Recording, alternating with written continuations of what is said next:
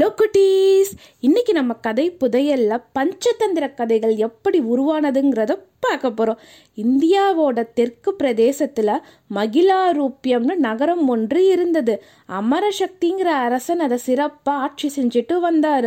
அவர் உலக அனுபவத்தில் கை தேர்ந்தவர், சிறந்த அறிவாளி, சகல கலைகளையும் கற்று உணர்ந்தவர்.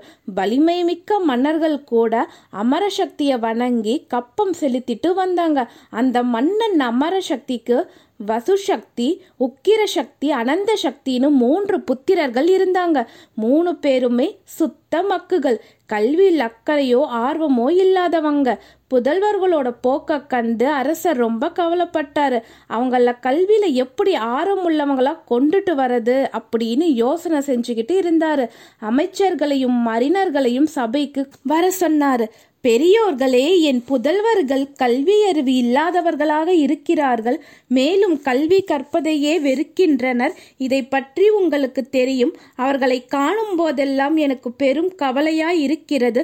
சிறப்பு மிகுந்த இந்த ராஜ்யத்தை நான் பெற்றிருந்தும் எனக்கு மகிழ்ச்சி இல்லை, மனம் நொந்து வாடுகிறேன்.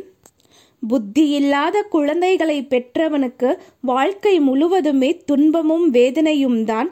கன்று இனாமல் பாலும் கறவாமல் இருக்கின்ற பசுவால் யாருக்கு என்ன பயன்?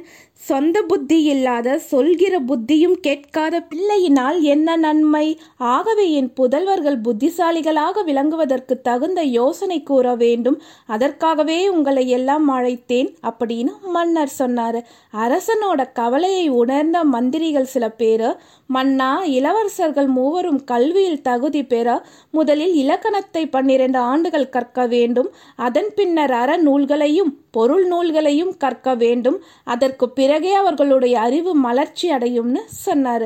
அப்போ சுமதிங்கிற அமைச்சர் உடனே எழுந்து, மன்னர் பெருமானே, இந்த வாழ்க்கையோ நிலையற்றது. அதற்குள் நோய் போன்ற தொல்லைகள் வேறு துன்புறுத்தும். கற்க வேண்டிய கலைகளும் நூல்களும் ஏராளம். அவற்றையெல்லாம் கற்று முடித்து அறிவாளியாவது எப்போது? வாழ்நாள் முழுவதும் இருந்தாலும் போதாது. ஆகவே அன்னப்பறவை நீரை பிரித்து பாலை மட்டும் பருகுவது போல் சாரமுள்ளதை மட்டும் திரட்டி நம் இளவரசர்கள் நினைவில் பதிய வைக்க ஏற்பாடு செய்ய வேண்டும். அதுவே அவர்களுக்கு எளிமையாக பொருந்தும், நன்மையாகவும் அமையும்னு சொன்னார். அதற்கு என்ன செய்யலாம் அப்படின்னு மன்னர் கேட்டார். நம் நகரில் புகழ்பெற்ற விஷ்ணுசர்மன் ஒரு அந்தனர் இருக்காரு. சோமசர்மன்னும் கூட அவரை சொல்லுவாங்க. அவர் எல்லா கலைகளையும் கற்ற மேதை, அது மட்டுமல்ல கல்வி கற்பிப்பதிலும் வல்லவர். அவர் பொறுப்புல நம்ம இளவரசர்களை நம்ம ஒப்படைச்சோம்னா நிச்சயமா ரொம்ப சீக்கிரமாவே புத்திசாலிகளாக மாத்திடுவாரு அப்படின்னு சுமதி அமைச்சர் பதில் சொன்னாரு.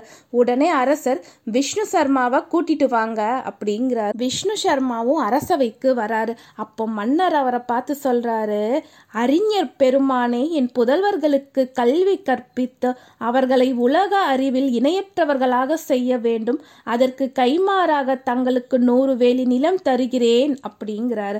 அதற்கு விஷ்ணு சர்மா சொல்றாரு, மன்னா, கல்வியை விற்கிற அளவுக்கு கசட நான் இல்லை. யாருக்காச்சும் கல்வி வேணும்னு ஆசைப்பட்டாங்கன்னா அவங்களுக்கு கல்வியை நான் சொல்லி கொடுத்து சிறந்த அறிஞனா நான் மாத்திருவேன். அதுதான் ஒரு நல்ல குருவோட கடமை. எனக்கு இந்த பொருள் ஆசையெல்லாம் இல்லை. நான் இந்த ஐம்புலன்களை அடக்கி எண்பது வயதை கடந்த கிழவன். உங்களோட புதல்வர்களுக்கு கல்வி கற்பிக்கிற பொறுப்பை என்கிட்ட விட்டுடுங்க. ஆறே மாசத்துல உலக அறிவிலும் திறமையிலும் அவர்களை மேன்மையா வர செய்யற. அப்படி செய்யலைன்னா என்னோட பேர் விஷ்ணு சர்மா இல்லை, இதை நீங்க உறுதியா நம்பலாம்னு அரசருக்கு நம்பிக்கையை கொடுத்தாரு. விஷ்ணு சர்மா கூறிய உறுதிமொழியை கேட்டதுமே அரசருக்கு உண்டான ஆனந்தத்துக்கு அளவே இல்லை. அரசகுமாரர்கள் மூணு பேத்தையுமே அந்தனர் தன்னோட இல்லத்துக்கு அழைச்சிட்டு போனாரு. உலக அறிவு எல்லாத்தையுமே சின்னஞ்சிறு கதைகள் மூலம் இளவரசர்கள் மூணு பேத்துக்குமே விளக்கமா சொன்னாரு விஷ்ணு சர்மா. அந்த கதைகளை அஞ்சு பிரிவுக்குள்ளார அடக்கி ஐந்து தந்திரங்களாக பிரிச்சாரு. அவையே பஞ்சதந்திரம்னு பெயர்ல உலகம் முழுவதும் பரவறதுக்கு ஆரம்பிச்சது. இளவரசர்கள் மூணு பேத்துமே விஷ்ணு சர்மா கிட்ட கற்ற கதைகளை மனப்பாடம் செஞ்சாங்க. அவங்க அரசருக்கு கொடுத்த வாக்குப்படி ஆறு மாசத்துக்குள்ளார புத்திசாலிகளா மாறிட்டாங்க. அரசர் அமர சக்தி விஷ்ணு சர்மாவுக்கு நிறைய வெகுமதிகளையும் விருதுகளையும் கொடுத்து பாராட்டினார், கௌரவம் செஞ்சார். பஞ்சதந்திரம்னா யுக்தி, சூழ்ச்சி, உபாயம், திறமை, புத்தின்னு பொருள் கொண்ட ஐந்து தந்திரம். அந்த ஐந்து தந்திரங்கள் என்னன்னா, நட்பை கெடுப்பது மித்திர பேதம், நட்பை பெறுவது சுதிர் லாபம், அடுத்து கெடுப்பது சந்தி விக்கிரகம், அடைந்ததை அழிப்பது லப்தஹானி, ஆராயாமல் செய்வது அசம்பிரேட்சிய காரியத்துவம். இதுதான் அந்த அஞ்சு பஞ்சதந்திரம். எழுத்தறிவோ படிப்பறிவோ கொஞ்சம் கூட இல்லாமல் இருந்த அந்த மூணு அரசகுமாரர்களையும் எல்லா அறிவும் பெற செய்து பேரறிஞர்களாக மாற்றிய நூல்னு பார்த்தோம்னா பஞ்சதந்திரம். இந்த கதைகளை யார் யாரெல்லாம் மனசில் பதிய வைக்கிறாங்களோ இல்லை காதில் கேட்குறாங்களோ அவங்களுக்கு வானரசன் இந்திரனே பகைவனா வந்தால் கூட வாழ்க்கையில் தோல்வி என்பதே கிடையாதா. சுருக்கமாக சொன்னால், குழந்தைகள் எல்லாருமே இந்த கதைகளை படிக்கணும், மனப்பாடமாக படிக்கணும்.